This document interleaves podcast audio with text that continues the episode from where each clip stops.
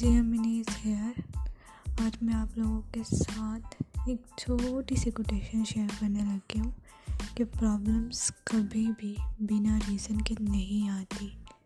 ہماری لائف میں، ہماری زندگی میں سمسیا کبھی بھی بنا وجہ، بنا ریزن کے نہیں آتی۔ وہ آتی ہے تو ہمیں سکھاتی ہے، ہمیں اشارہ دیتی ہے کہ ہمیں اپنی زندگی میں کچھ بدلنا چاہیے۔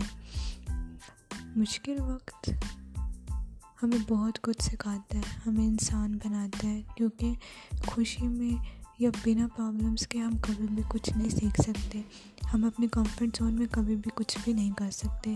ہمیں اپنے کمفرٹ زون کو چھوڑنا پڑتا ہے، پھر جا کے کچھ بنتا ہے۔ سو جب بھی آپ کی زندگی میں پرابلم آئے تو نگیٹیوٹی میں بھی پازیٹیو رہنا کہ اگر یہ پرابلم آئی ہے تو آپ کو کچھ ایسا بدلنا چاہیے، وہ چیز سیکھنی چاہیے جس کی وجہ سے وہ آپ کی لائف میں آئی ہے۔ اور بس یہی بولوں گی اپنی سچی لگن کے ساتھ، اپنے گھر والوں کی دعاؤں کے ساتھ کر دکھاؤ کچھ ایسا کہ دنیا کرنا چاہے آپ کے جیسا۔